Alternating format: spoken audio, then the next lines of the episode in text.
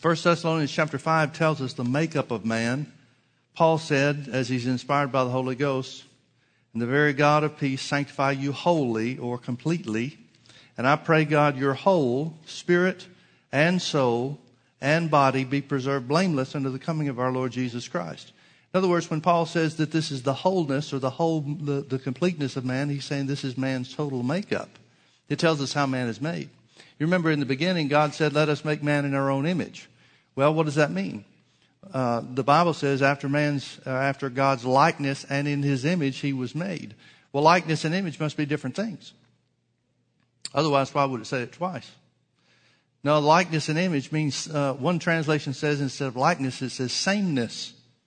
In other words, God made man as close to himself as he possibly could. And the angels were astonished when he did so. The Bible says in Psalms that the angels looked at the creation and says, What is man that thou art mindful of him? So man was made in a different class of being than the angels. If not, then the angels wouldn't have been astonished at this.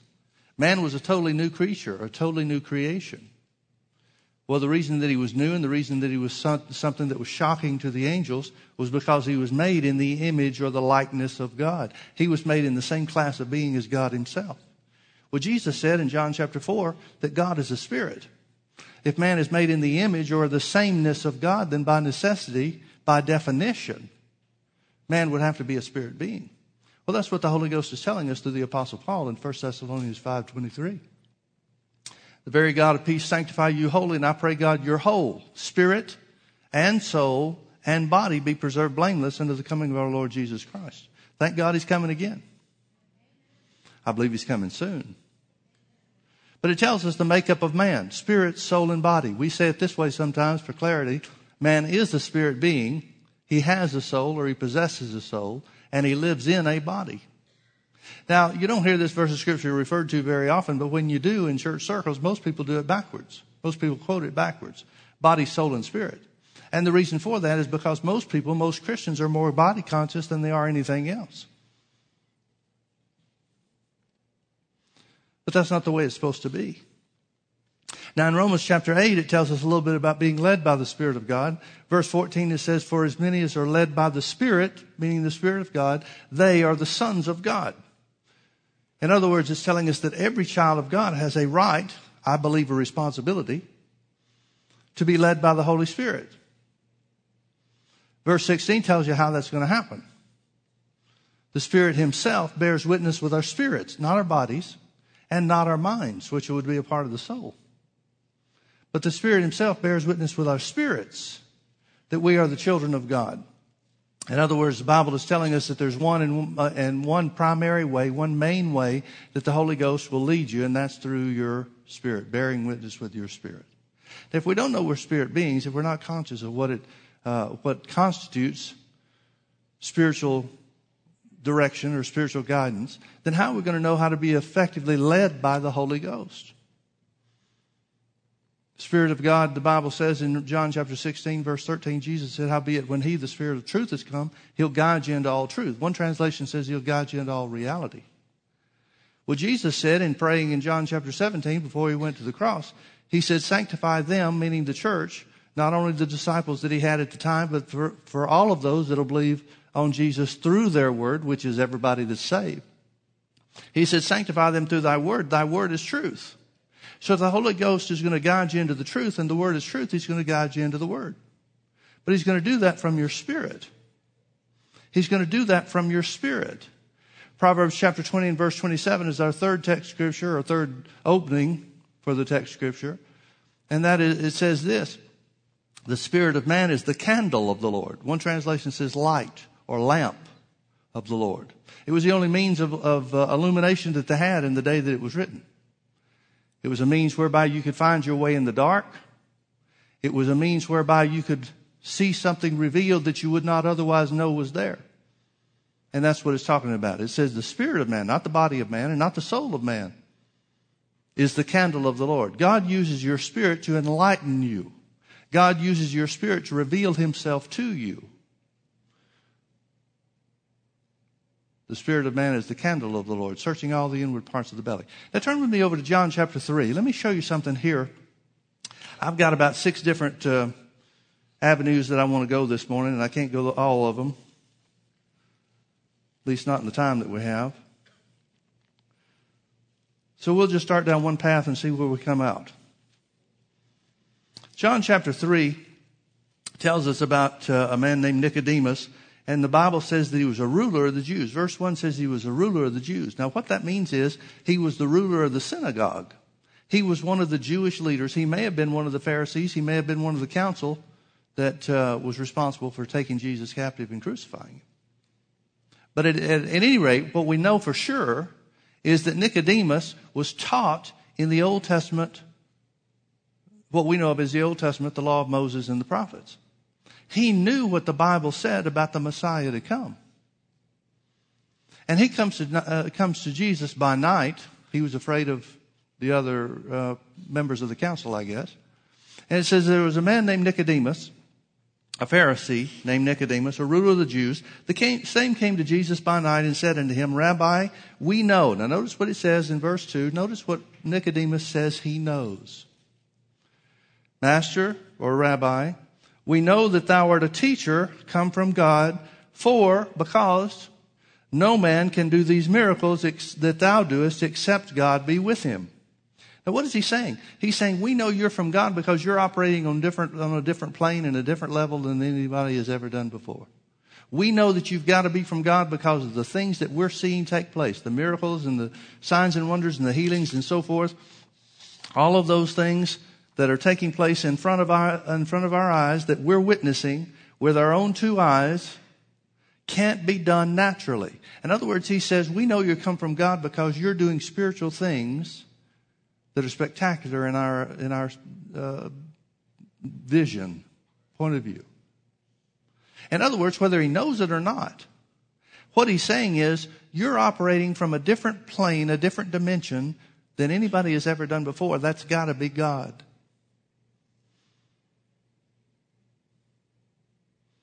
He's not saying we know you come from God because you're the strongest man we've ever seen.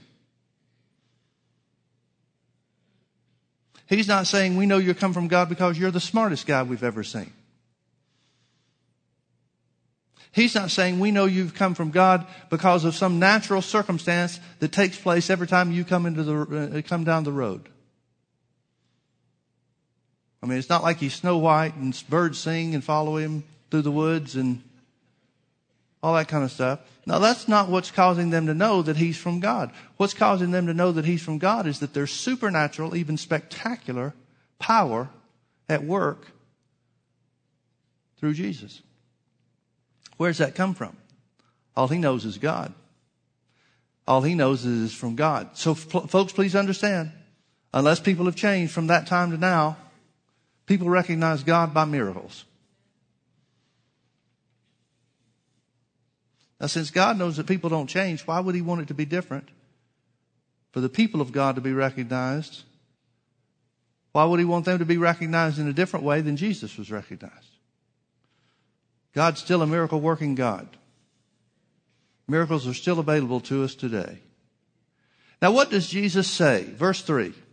Notice what Jesus says. Jesus answers and says, Verily, verily, I say unto you, except a man be born again, he cannot see the kingdom of God. Now, I have one question for you that I want you to consider very carefully. Has Jesus changed the subject? If he has, then Nicodemus has every right to go to his friends and say, You know, I went to Jesus and I said, Those miracles you're doing, we know you're sent from God. But let me tell you something. These faith preachers are weird. Because he didn't even answer my question. He started talking about something about being born again. Folks, I would submit to you, Jesus has not changed the subject. What he's saying is, this is the entrance to that spiritual and even spectacular, even miraculous plane that you're recognizing that I'm operating from. Now, again, think about what Nicodemus is saying. Nicodemus is saying to Jesus, You act differently than anybody we've ever seen. Well, what's different about Jesus? He's operating from his spirit. He's operating from his spirit. He's operating from the Holy Ghost, the power of God on the inside of him, and not just as a natural man. Now, folks, we could spend all morning long talking about this, and, and it would be uh, it'd be worthwhile in one sense, but it'd be counterproductive to the point of the message this morning. But please understand that in Philippians chapter 2, the Bible says that Jesus emptied himself of any power and glory he had with the Father before he came to the earth. In other words, Jesus is not operating as the Son of God. He can't be. If he was operating as the Son of God, why did he have to be anointed by the Holy Ghost when John baptized him in the Jordan River? And not only that, this is the real kicker for me. If Jesus is here on the earth operating as the Son of God, now don't get me wrong, he is the Son of God. Was then, is now.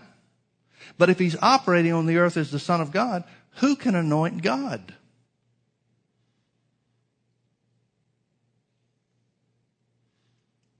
That would mean there's one greater than God that is able to anoint him. Well, then how was Jesus able to be anointed?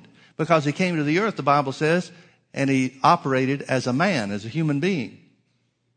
And until the Holy Ghost came upon him in bodily shape as a dove, when he was baptized by John in the Jordan River, he had no more ability to do a miracle than you did. And folks, if that's not true, then it's impossible for what Jesus said to be reality. It's impossible for what Jesus said about the works that I do shall you do also to be done. The only way those works could be done is if he's operating as a man who's anointed by the Holy Ghost. Because man can now be anointed by the Holy Ghost today. But if he's saying, if the Bible is teaching us that Jesus is doing miracles because he's the Son of God, how is anybody going to do the miracles of the Son of God? It's impossible. So the very fact that he tells his disciples, and you and me too, the works that I do shall you do also, and even greater works than these, greater works. I'm not sure what the greater works are. But he said, and even greater works than these shall you do because I go unto my Father. If he's doing those works and miracles here on the earth because he's the Son of God, it's impossible for anybody to do anything greater than him. Wouldn't that be true? It would have to be. So what is the answer? The answer is Jesus is a man operating under the power of the Holy Ghost, just like man can operate under the power of the Holy Ghost today. So back to Nicodemus and his quandary. He says, we know that you've come from God because of the miracles. And Jesus, not changing the subject, tells him, this is the source of the miracles. You must be born again. You must be born again. Now, folks, remember Nicodemus has been trained in the law, of, uh, law and the prophets.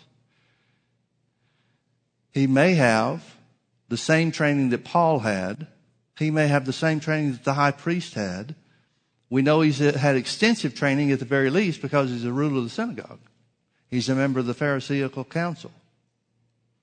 So we know he has extensive training in the Old Testament and he's baffled by this concept. He starts thinking naturally. He says, can a man be born again? Can he enter back into his mother's womb and be born the second time? See, he's thinking naturally. Jesus is talking spiritual things and Nicodemus is thinking naturally. And Jesus says, that which is born of the flesh is flesh, and that which is born of the spirit is spirit. So what's he saying? He's saying the new birth is a spiritual birth. He's saying that the necessity for mankind is a spiritual rebirth. Now, folks, hold your finger here and turn back with, well, I guess we're through here. We can just refer back to it. Turn with me over to, to Ephesians chapter 2. Let me show you what the Bible says about man and his condition. Most people think that, um, that man's problem is sin. And I'm talking about unsaved mankind. Most people think the problem with the world and the problem with mankind as a whole is sin. It's not. Your problem before you got saved was not that you were a sinner. Well, then what was my problem? The Bible tells you in Acts chapter, or in uh, Ephesians chapter 2 and verse 1.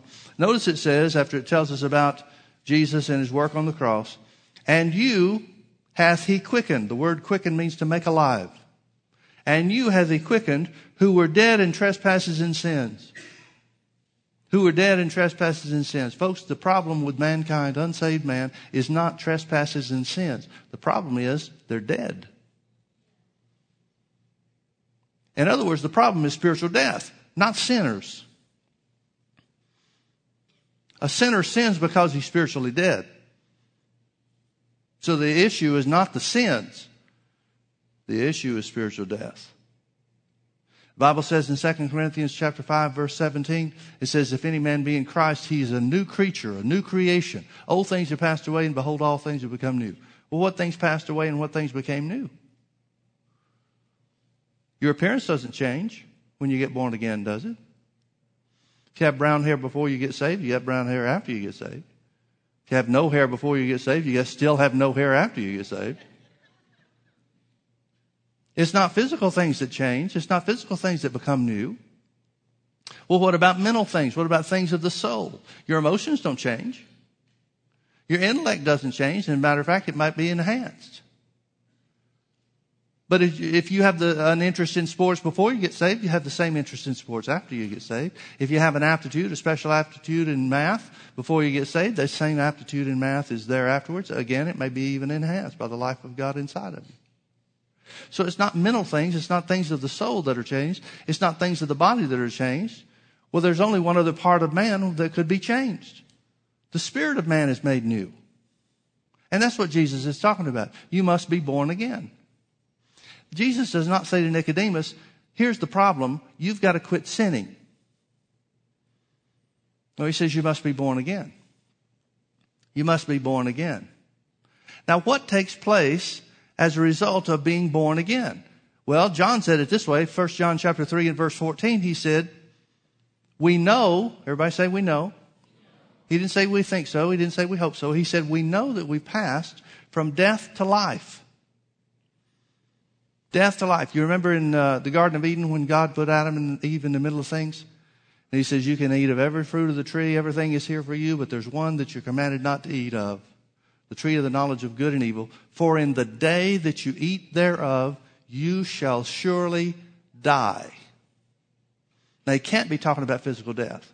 The problem with most of the church world is whenever we read the word death in the Bible, we think physical death. And very seldom is the Bible talking about physical death when it uses the word death. They didn't die physically. They didn't die for, Adam didn't die for 930 years after he ate of the fruit of the tree. We don't know how long he was in the Garden of Eden before he ate of the fruit of the tree, but at the point that he ate and man fell, at the point he spiritually died, we start, time begins. The counting of time began at that point. And the Bible says that Adam lived to be 930 years. It took 930 years for physical death to overtake the man that was created in the image of God. The man who was made spiritually alive when he was created. Folks, let me ask you a question. Who's got a greater sense of life or a greater measure of life? Adam when he was created in the beginning? Or you and me who have been born again by the Spirit of God? You got more than Adam had. Now, don't think I'm saying everybody can live to be 930. God put a limit on things after a while. Even God said, I'm tired of man living so long. We're going to have to cut this back. But even at that, he gave us 120 to 150 years. Do you know medical science can't figure out why the body wears out before 120 years old? They have determined, they have concluded through their tests that the human body is made to withstand normal wear and tear of 120 years here on the earth.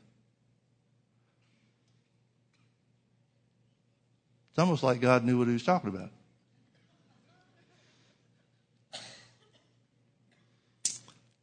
So John said, we have passed from death to life. We know we passed from death to life because we love the brethren. Folks, you need to realize something. Eternal life is not just freedom from sin. Eternal life is the rebirth or the recreation of the human spirit. That's such an important point. Because so much of the church world just thinks the new birth or eternal life is about freedom from sin. It's about eternal life. Now, the rest of 1 John chapter 3 and verse 14, this one will blow your mind if you think from a natural standpoint. John said, We know that we passed from death to life because we love the brethren. The evidence that we passed from spiritual death into eternal life is the love of God in our heart for other people. Then the rest of the verse, the last part of the verse says, He that loveth not his brother abideth in death. Now, to abide means to remain or to live. So he's saying, if you don't love your brother, you're living in death. What does he mean? He can't be talking about physical life. He's talking about re, uh, remi- uh, remaining or abiding in spiritual death. Let me show you how this works. Turn back with me to Ephesians, uh, to, uh, what's his name? Ezekiel, chapter 36. You know those six paths I told you I was going down? Or had a desire to go? Here's another one. Here's a new one. Maybe it was seven. Ezekiel chapter 36, I want you to see what Ezekiel prophesied about the new birth. About passing from spiritual death into spiritual life. See, as I said, most of the church world, most people on the earth think of death as being a physical, in physical terms only. They think death means the cessation of existence, but it doesn't. Death in the Bible means separation from God. See, the reality is, because you're made in the image of God, you're going to live forever. You, the man on the inside, is going to live forever. The only question is, are you going to live joined and united to God or separated from God for eternity? I've made the joke many times, but it's, just, it's like the old real estate thing. The key to eternal life is three things. Location, location, location. Because that's what it comes down to. It's only through Jesus that we can be united with God. It's only through Jesus and His sacrifice that we can be saved a term that the, Bible, that the church world uses frequently. We can only through the work of Jesus can we be saved from spiritual death. So here's how it works according to the Old Testament prophecy. Ezekiel chapter 36, let's start reading in verse 25. Then will I sprinkle clean water, God speaking first person. Then will I sprinkle clean water upon you, and you shall be clean from all your filthiness, and from all of your idols will I cleanse you. Now, what's he talking about? He's talking about being saved by the washing of the water by the word.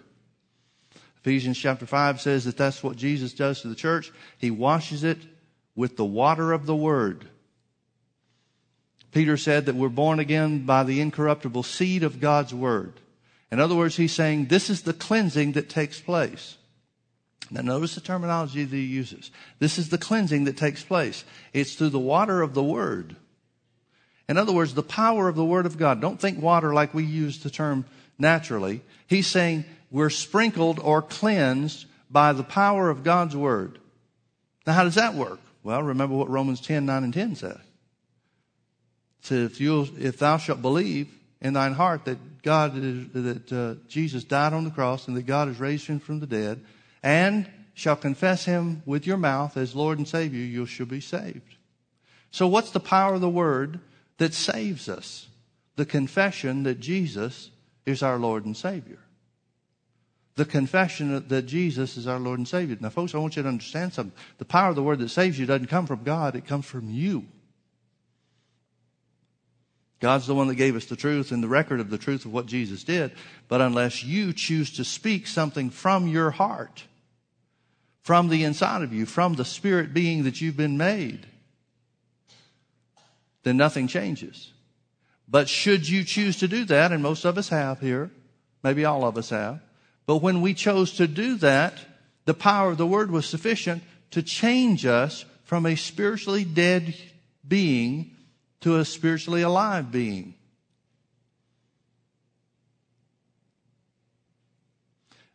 The greatest miracle that can occur is the, is the new birth. Now, but because we think naturally, we get hung up on things. We think, well, yeah, I'm born again, but I have, I have need of healing in my body. God, why can't you do a miracle in my body? He's already done the greatest miracle that there is and changed you spiritually. He made you a new creature, a new creation.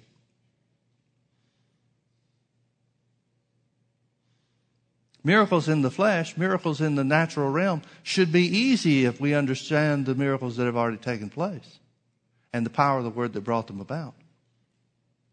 Are you out there? Do you understand what I'm saying? So he said, Then will I sprinkle clean water upon you, meaning the word of God, and you shall be clean. From all your filthiness and all your idols will I cleanse you. Now notice what the new birth does. Verse 26. A new heart Whenever the word is used in the Bible, most of the time at least, when the word used heart, when the word heart is used in the Bible, it's talking about the spirit of man. A new heart or a new spirit also will I give you, and a new spirit, you can see he's talking about a spirit here, and a new spirit will I put within you. And I will take away the stony heart out of your flesh, and I will give you a heart of flesh. In other words, he says, I'll take away the hard heart from you, the spiritually dead heart out of you, the spiritually dead spirit, the spirit that's dead to God because he's separated from me. I'll replace that with a new spirit that's tender and open to the things of God. Now keep that in mind. The stony heart. Keep that in mind because in the Old Testament, the law of Moses was written, or the Ten Commandments were written on the tables of stone. That has a spiritual significance, folks. Nowadays, they're not written on tables of stone. They're written in our hearts, in our spirits. A new heart will I also give you, and a new spirit will I put within you, and I will take away the stony heart out of your flesh, and I will give you a heart of flesh. Verse 27, and I will put my spirit within you. God's saying, I'll put my spirit inside that new spirit that I create. And cause you to walk in my statutes, and you shall keep my judgments and do them. Turn with me over to Jeremiah chapter 31. Here's what Jeremiah prophesied about the new earth. Verse 33. But this shall be the covenant that I will make with the house of Israel. After those days, saith the Lord, I will put my law in their inward parts. Couldn't be that way under the old covenant. Couldn't be that way. I will put my law in their inward parts and write it in their hearts. There's the Spirit. The Spirit is the inward part of man and write it in their hearts and it will be their God and they shall be my people. Now notice what the result is in verse 34. And they shall teach no more every man his neighbor and every man his brother saying, know the Lord. For they shall all know me. Notice that the new spirit and the law of God written in your heart causes an inward knowing. The Spirit Himself bears witness with our spirits that we're the children of God. An inward knowing of Jesus and the Lord. Bible says in uh, in John chapter ten, Jesus is talking about um, uh, good being the good shepherd and so forth. He said, uh, "My sheep hear and know my voice, and a stranger they'll not follow, for they know not the voice of the strangers."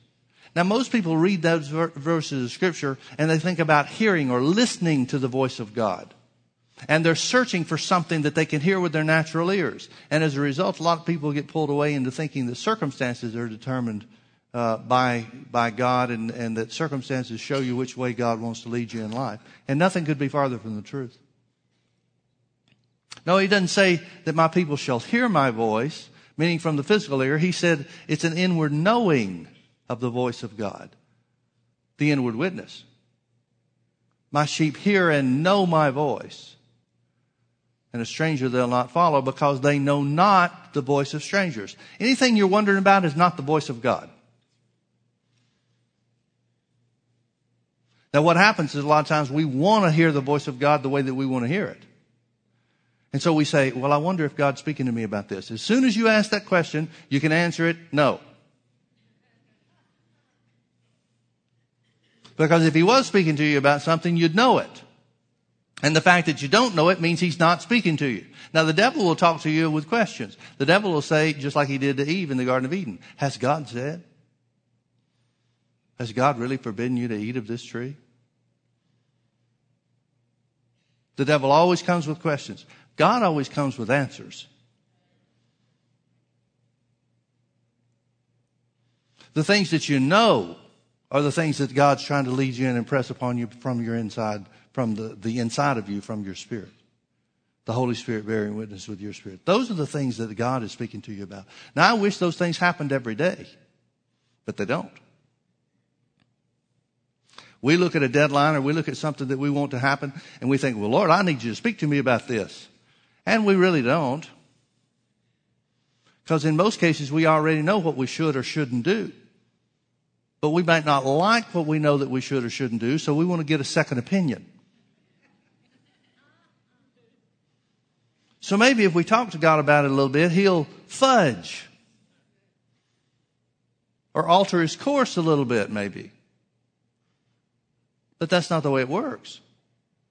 God gives you an inward knowing about what to do. Well, Pastor Mike, I don't know either way. Then don't do anything. One of the things that frustrates my staff more than anything in the world is that I won't move until I know. And I don't know nearly soon enough for a lot of them. But I won't move. I learned that from Brother Hagin. And folks, I was on the other side of the street with him, but he used to frustrate me to no end. Because we'd have direction and us young kids, we'd all have it all figured out. Here's what we need to do. Dad, here's what we need to do. And he said, well, I'll pray about it. A month goes by and every week we're asking, what do you think, Dad? It's time to do it. The window is closing.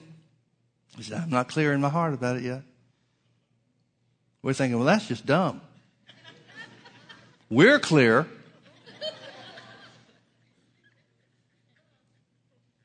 Some of us even went so far as to say, well, the Lord's spoken to us about it.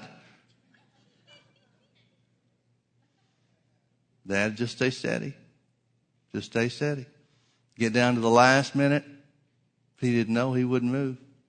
In many cases, the deadline would pass, and then we'd see after the fact why it was the right thing not to do it.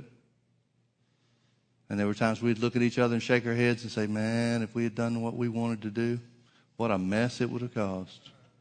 And here's dad. He's just floating down through life, just waiting on God. Well, some of that started to rub off slowly but surely. So what if you don't know what to do? Don't do anything. Yeah, but we've got to do something. That's what gets you in trouble. Yeah, but we've got to do something. Folks, let me ask you for a show of hands. How many of you have made mistakes by acting too quickly? Look at that. Almost everybody in the room. Now let me ask you another question. How many of you have made mistakes by not acting quickly enough? One or two? Look at the difference. Most of the mistakes I've made in life have been, have been uh, mistakes I've made in haste, thinking I've got to get something done. And those things cause me trouble. Back to Jeremiah. And they shall teach no more every man his neighbor and every man his brother, saying, Know the Lord, for they shall all know me, from the least of them unto the greatest, saith the Lord. For I will forgive their iniquity and remember their sin no more.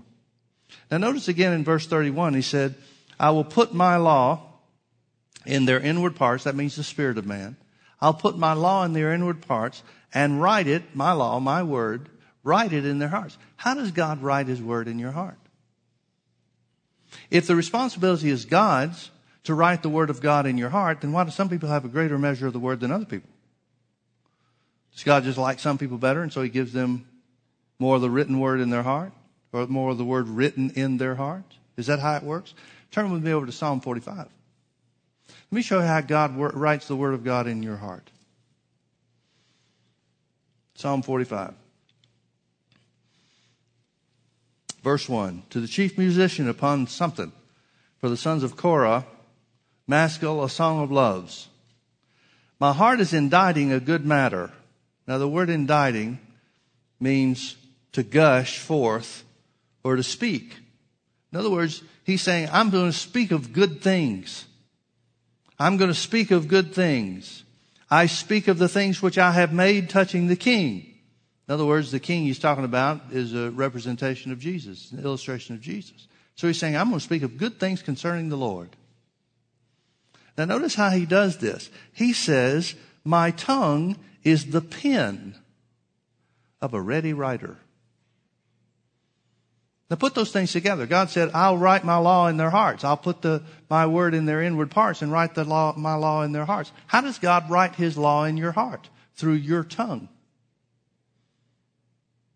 through your tongue, not through your intellect. See, the Bible gives us a little hint about the difference between soul and spirit back in Proverbs chapter 3 and verse 5. It says, trust in the Lord with all of your heart. Well, trust means to believe, doesn't it? That's the same thing the New Testament says. Romans 10, 10, 10 says, with the heart man believeth unto righteousness. And with the mouth confession is made unto salvation. With the heart, the spirit, man believes unto righteousness. In other words, to believe to be saved. That's what Nicodemus couldn't do.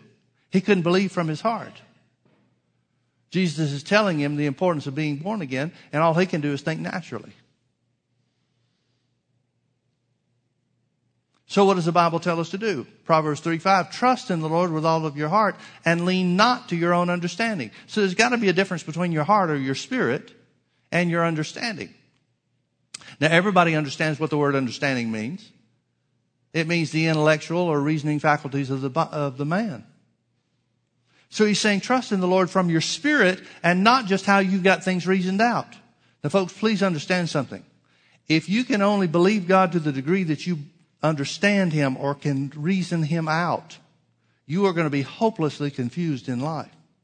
You're never going to be led into the truth of the things of God. You're never going to be led into God's victory. You're never going to be led into the things that Jesus has already purchased for you, and that's exactly where most of the church world is today. They don't understand something, so they don't accept what the Bible says. They don't understand why it doesn't work the way that they think the Bible says it should work, so they make excuses for it instead of believing the word from their heart. What does believing the word from your heart mean? Well, the basic definition I would think, I'm sure there are many that we could give, but one basic definition would be to believe the word of God is true no matter whatever else is going on. No matter what. Believe God's word is true no matter what. That means the word of God, if the word of God says, and it does, that Jesus bore our infirmities and took our sicknesses and with his stripes we're healed, that means that's true no matter what the doctor says. But that's a great example where people get tripped up. They say, well, the Bible says that I was healed by the stripes of Jesus, but the doctor says that I've got cancer. So I guess I've got cancer. What are they doing? They're leaning to their understanding. They're leaning to their own understanding. Trust in the Lord with all of your heart and lean not to your own understanding. Now there's another verse of scripture in Proverbs that's interesting because it shows the difference of when you start committing yourself to the truth of God and the truth of His Word. It says it this way. It says, wisdom rests in the heart of him that hath understanding. So wisdom is not of the mind. Wisdom is of the heart, the spirit. Wisdom rests in the heart of him that hath understanding. What does that mean? That means your understanding can be the gate to your spirit. That means if we choose to let our tongue be the pen of a ready writer, if we choose to renew our mind to the word by speaking God's word into our hearts, that means that can be the doorway to wisdom being deposited from within our spirits. there's a, in 1959, Brother Hagin had a vision. Jesus came into his room and sat down and talked to him for an hour and a half. Now, there are different kinds of visions. For example, there, there's a, a spiritual vision, there's a trance, three types of visions that the Bible refers to in the New Testament. One is a spiritual vision, another is a trance, and the third is an open vision. Now, spiritual vision is something you see with your eyes closed. You may remember that when uh, Paul's experience with Jesus, meeting Jesus on the road to Damascus, talks about the light that shined from heaven that was brighter than the noonday sun. He fell off the animal that he was riding and, and uh, heard a voice, and it was Jesus. He asked who it was. Jesus said, It's Jesus whom you persecute, and so forth. Gave him direction. After that was over, the Bible says, and when our eyes were opened, Paul recognized that he wasn't able to see. So everything that he had, the vision that he had that changed his life and changed the course of the church, happened with his eyes closed. This is a spiritual vision. A trance is over in uh, Acts chapter 10. An example is in Acts chapter 10 where Peter went up on the housetop waiting for lunch to get ready and he fell into a trance, the Bible says, and he saw in the trance a vision. Now, a trance means it's when your physical senses are suspended. Paul's were not. But Peter's were in Acts chapter 10. His physical senses were suspended. There are examples and uh, uh, stories in, that um, uh, of people that God used in this way and uh, that, things happened to like this. Uh, one was uh, Sister Mary Woodsworth Etter. Now, you may not be familiar with her, her name, and, and but she was a lady that was used in the 1900s in a great way in healing revivals and so forth. And there would be times, it happened four or five times in her ministry, over a 30 some odd year period of time. So it wasn't like it was an everyday thing. But there were four or five times in her ministry where she'd be preaching and she'd just stop in mid sentence and she'd be stopping, she'd stop dead still in the way that uh, whatever she was preaching and whatever gestures she was making. And it would be like her body would turn to stone. This became, I mean, she was just frozen in place. It stayed that way in some cases. I think the longest one was for 18 hours. Now, folks, there are some pictures around that have her where she's got her arm raised. You try holding your arm up for 18 hours. I mean, just the physicality of it was, it would be almost impossible. But the, you know, it was something that was, uh, and God uses signs and wonders, and then wonder makes people wonder. That's why they gave it the catchy name.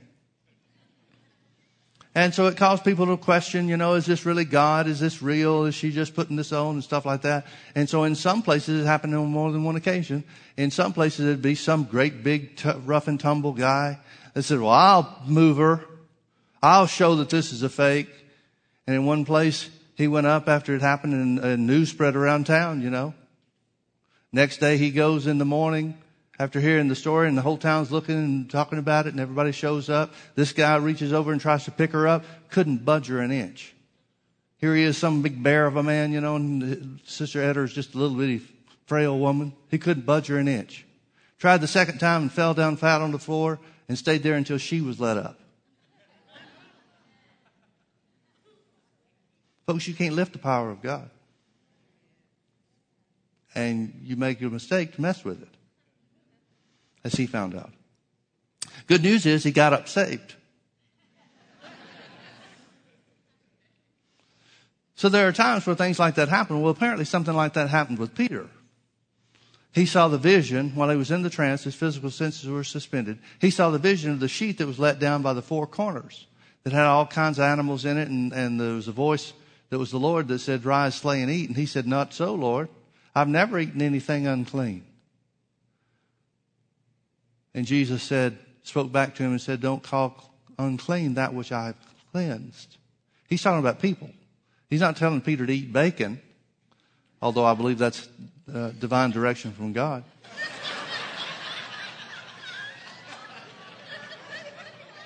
but that's just my personal opinion. That's just the word of the Lord to me. Maybe say it that way. But he's talking about people. He's saying there is no unclean. The Gentiles are just as cleansed by the blood of Jesus as the Jews if they'll receive him as Lord and Savior. Well, the third type of vision is an open vision. Now, an open vision is most often accompanied by or the result of discerning of spirits. The manifestation of the Spirit of God in, in 1 Corinthians 12 is called discerning of spirits.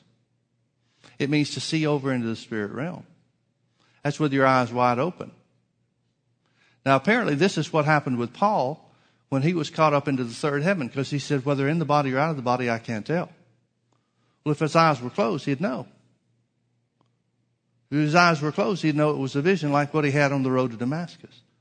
But he said, whether in the body or out of the body, I cannot tell. The only way that's possible is if his eyes were open and it was an open vision.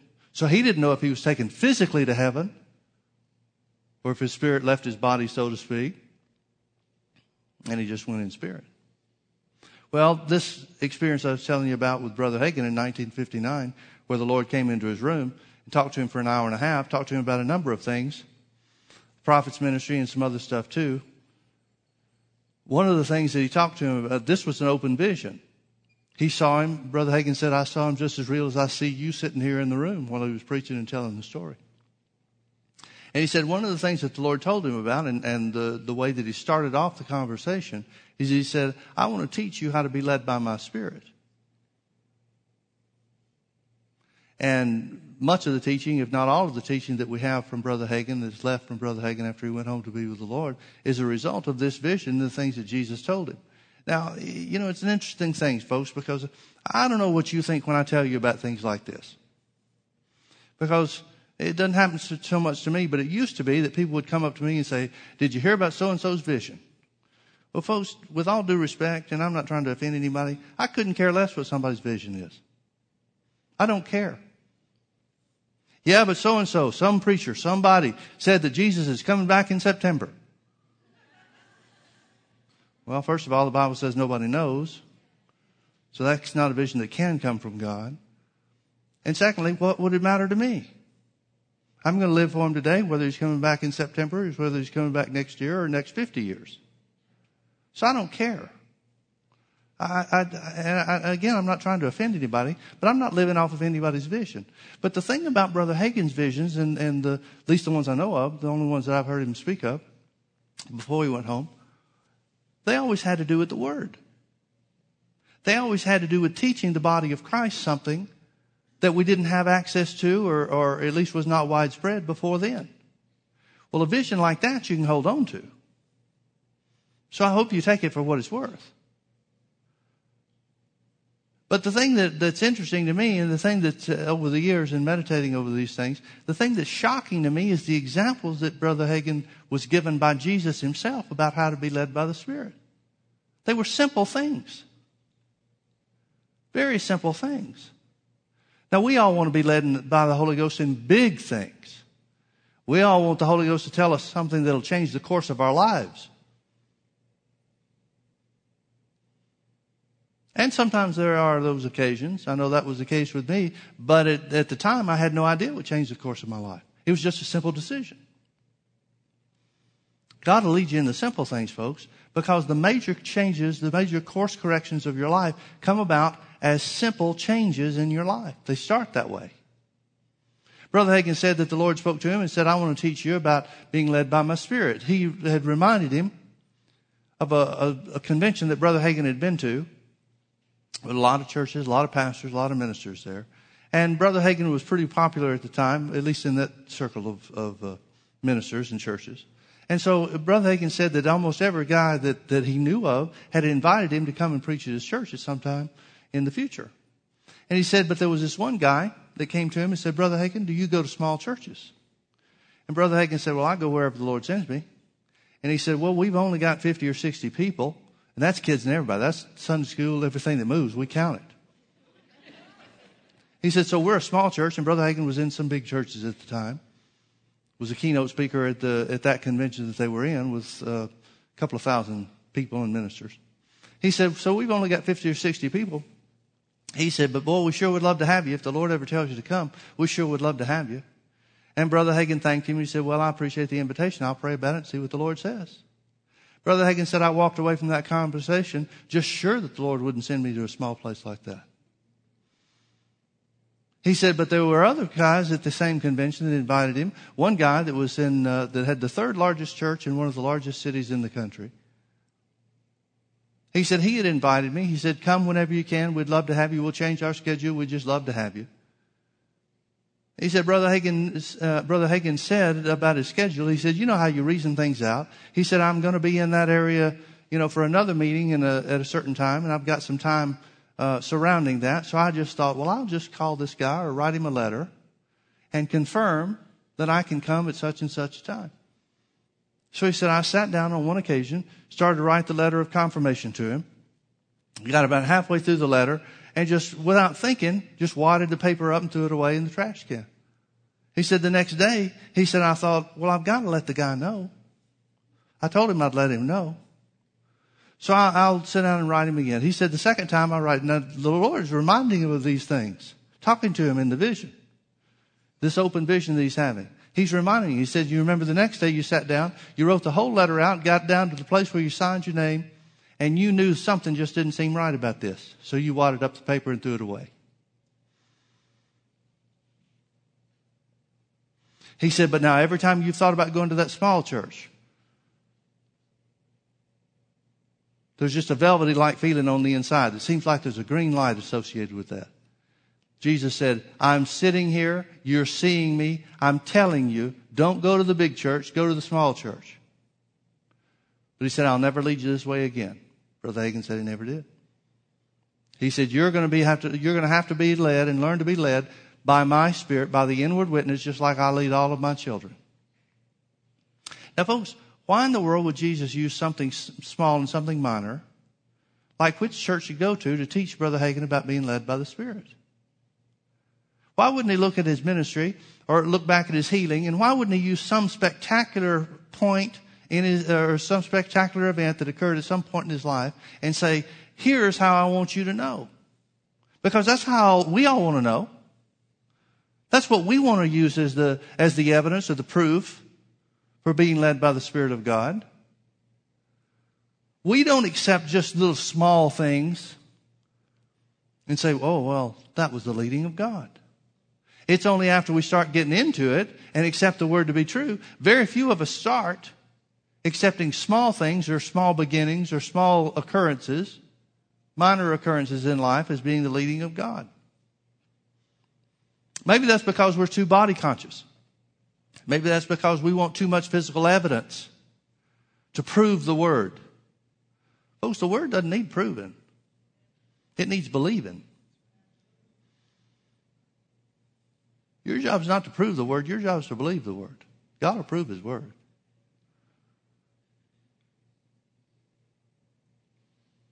One thing Brother Hagin said came out of that small church, or two things. He said one thing is they gave me three times the money that I normally gotten at a big church.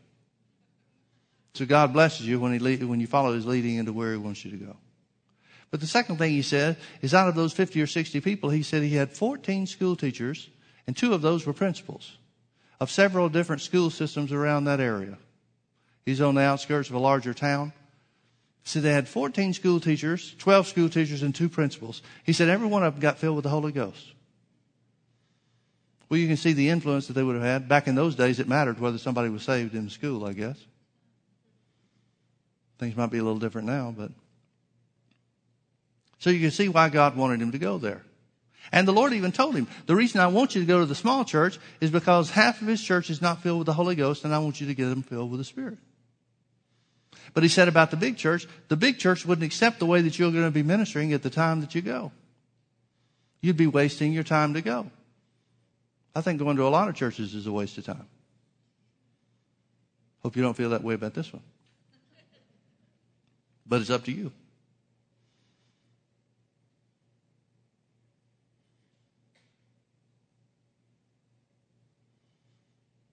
Now, when the Spirit of truth has come, Jesus said, when the Spirit of truth has come, He'll guide you into all truth. He'll guide you into all reality. He'll guide you into the victory that God has provided for you through the work of Jesus, the finished work of Jesus. But each and every one of those things starts with just little small moves. Small little moves. I can look back at some things in my life. What if I hadn't gone to Rhema that week with my dad and my brother? You know how I came up with the decision? How I made the decision to go? The life altering decision for my, in my life and in my experience came about as me thinking, well, I don't have anything else to do. That thought changed the course of my life. Now looking back at it, I can clearly see that I was being led by the Holy Ghost to do it. But I didn't know there was any such thing as the Holy Ghost leading somebody back then. I didn't know anything about being sensitive to the Holy Ghost. I was open to the Lord and I was trying to put the Word of God in my heart as much as I knew. It's so funny. My wife found a, uh, uh, the Bible that I had before I went to Rhema. It was at the house. I'd given it to my son and she found it, uh, just this morning. And we were kind of looking through there and, and, um, I was looking at some of the notes that I made when I was first trying to put the Word of God in my heart. It's embarrassing what I didn't know. That's where I started. Some of the greatest results, some of the, well, let me say it this way. Some of the decisions and some of the, the, the steps that I took in my life that have created the greatest results in my life were the most casual decisions that I ever made. But they altered the course of my life. They brought me into the fullness of what God has for me. Now, was there some master plan on my part? I'll do this and then I'll do that. But, but of course not. I had no way to know. I couldn't see the future. But that's the way we try to get God to lead us. We say, well, okay, we'll do this and then we'll do that and then we'll do the other and then we'll do the other. We've got it all planned out. Then all we're waiting for is the Lord to lead us. Well, the Bible says, trust in the Lord with all of your heart and lean not to your own understanding. You know what I figured out? I, it, having, believing God for finances used to be a big thing. It's where I started. Man, it was huge for me. And I came to realize that the, that everything that I thought up about how God was going to meet my need was exactly the way that it wouldn't happen. Well, when it occurred to me, there was one situation that I had figured out that God would do this, and maybe you could do that, and maybe you do the other. I had just about everything that, that was possible for God to meet my needs covered. And I realized it couldn't be any of those things. And I figured out real quick, I better quit thinking this thing out. I'm going to box God in if we can't meet my needs. Folks, there's such a freedom when you just let go. But it's a hard thing to do. It's one of the real keys to spiritual development because we're so used to our heads being in charge. We're so used to having our own plans. We're so used to coming up with our own things. Well, what's our job? What should we do? Let your tongue be the pen of a ready writer. Write the word of God into your hearts. It all comes back to the same thing, folks, and that's speak the word. Had somebody say something to me one time here recently. They said, Pastor Mike, seems like whatever you start off with, whatever subject it is, you always wind up talking about speaking the word. Well, there's a reason for that. That's the source of everything. Speak the word. Speak the word. Yeah, but shouldn't I pray? The devil, see, the devil will tell you you're not doing enough of anything. You're not praying enough. Folks, you can't pray more than I pray. I'm not sleeping now. I wake up most nights. It's a very uncommon thing for me to sleep through the night and not wake up in the middle of the night and pray. Very uncommon. I've gotten to where I enjoy it. It used to aggravate me, but now I've gotten to where I enjoy it. I had the devil tell me, he tells me all the time stuff like this. Well, you're not worshiping God enough. You got to be kidding. Folks, if the value of worshiping God comes from the amount of time you spend worshiping, I got it made. If the value of worshiping God comes down to, to uh, calling things that be not as though they were and thanking God for those things that are unseen, I got it made. If the value of worshiping God comes down to counting it joy when you're in the middle of trouble, I got it made. If the value of worshiping God comes down to how it sounds, I'm doomed. but the devil will tell you you're never doing enough. And if you're not careful, you get over into works. Oh, you're not confessing the word enough. All you got to do is say it one time from your heart.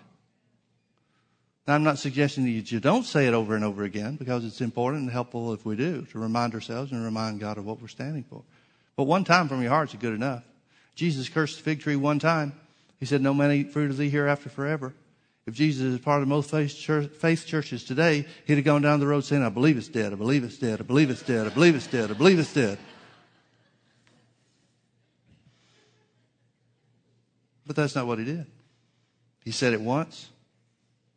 He knew what he believed. Once was good enough.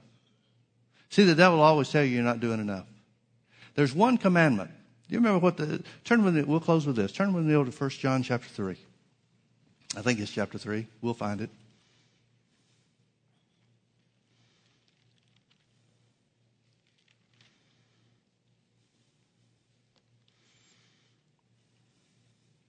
Let's start in verse 21.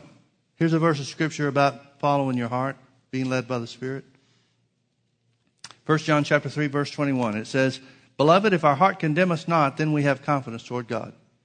Now, please get what he's saying. If your heart condemns you not, heart meaning your spirit, if your spirit doesn't condemn you, how would your spirit condemn you? There's only one way, and that's through your conscience. That's why being sensitive to your conscience and keeping your conscience clear is so important. Now, your conscience, somebody asked a group of kindergartners, What's your conscience? One of the boys said, It's the voice inside me that tells me not to hit my sister. He doesn't know how scriptural he is. It's the voice on the inside of you, the voice of your spirit that tells you when you've done wrong.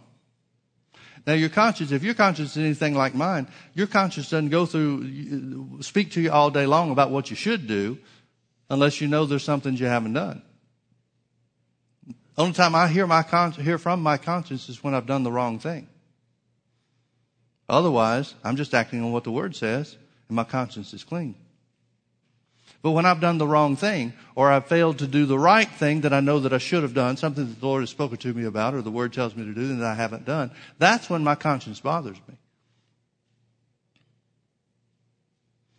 And please understand, it's not the Holy Ghost that condemns you when you do wrong. It's your own conscience. It's your own spirit. The Bible says Jesus was real clear about this. Jesus said in John's gospel that the only thing that the Holy Ghost will reprove or convict somebody of is rejecting Jesus. Everything else is the voice of your own spirit.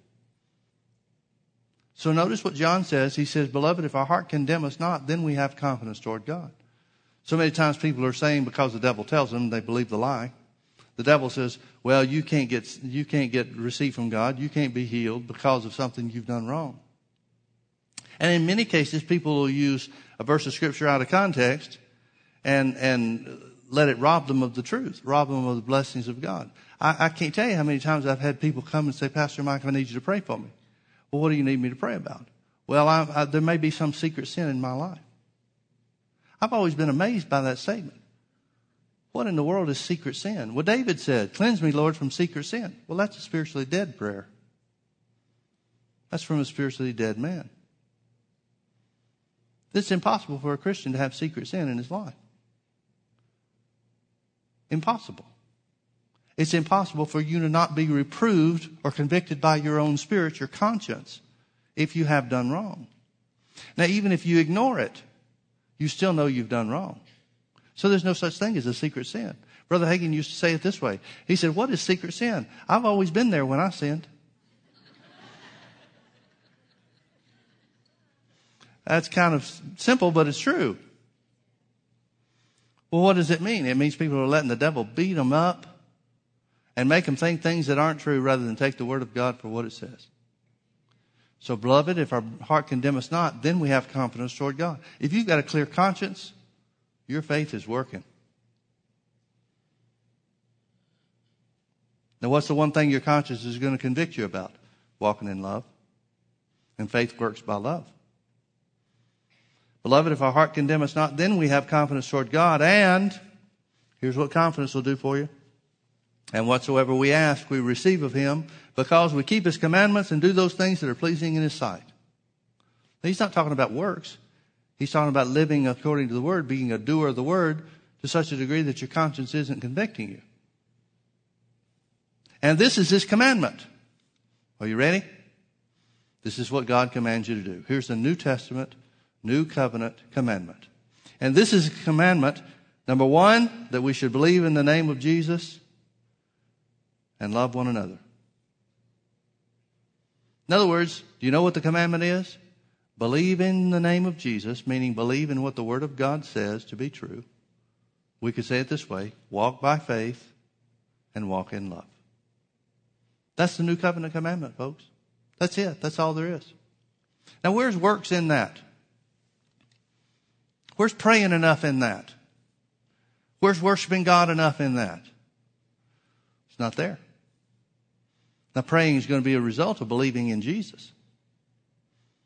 Worshiping God is going to be a result of, of a thankful heart because the Word of God is true, because you believe. But there's no works there. None whatsoever. None whatsoever. This is the commandment that we believe the name of Jesus. The word own is not there, by the way, in that word, in that uh, verse. Believe the name of Jesus and love one another as he gave commandment. That's all we have to do. That's all we have to do. Now, if there's sin in your life, repent of it. Then it's gone. Then you're clean. Then you're forgiven. Then it's over. There's no making up for it. There's no penance you have to pay. There's no time period before you're in, back in God's good grace. Once you confess it, it's gone. So let it go. Now you're back in place where you can have confidence toward God. Yeah, but I've messed it. I messed up and I've missed it so many times in life. Well, join the club. Who hasn't?